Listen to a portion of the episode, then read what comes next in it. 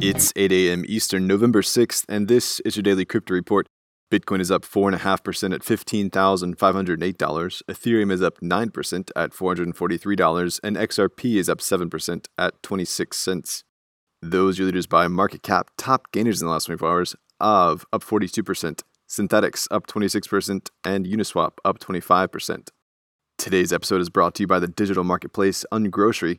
If you've ever thought about who your food comes from, Ungrocery is the place to shop. Join the food people online at ungrocery.com.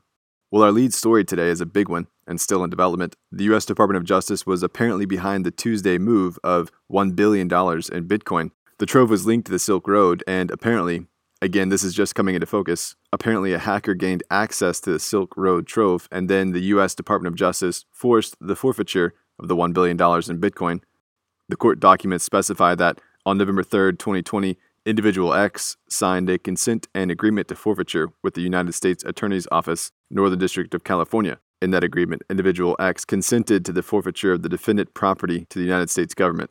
On November 3, 2020, the United States took custody of the defendant property from 1HQ3. U.S. Attorney David Anderson said that the prosecution from the Silk Road case in 2015 left money in the balance and that as of this week, the $1 billion in criminal proceeds are now in the United States' possession. This is huge, but it also begs the question of what's next. Is the US smart enough to hold on to the fortune, or will they auction it off for their belief in the future of the US dollar? At this point, they probably need the money, but if they're looking to the future, they might just hold. In other news, Vitalik Buterin sent 1.4 million in Ether to the Ethereum 2.0 deposit contract ahead of the Ethereum 2.0 staking swap that will happen sometime in the very near future. The current minimum required to stake on Ethereum 2.0 is 32 Ether, or a little less than $16,000. The deposit contract currently holds $17 million. Well, Bitcoin tested $16,000 last night, bringing new highs to the year. And finally, a U.S. District Court in Colorado entered a judgment for the Commodities Future Trading Commission against a Ponzi scammer, claiming that he and his company scammed half a million dollars for crypto investments and instead used the funds for personal uses.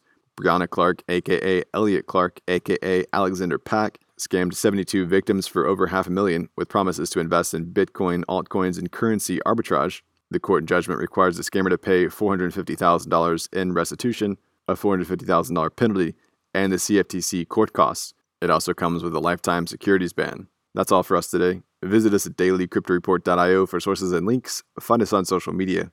Add us to your Alexa Flash briefing and listen to us everywhere else you podcast under Daily Crypto Report.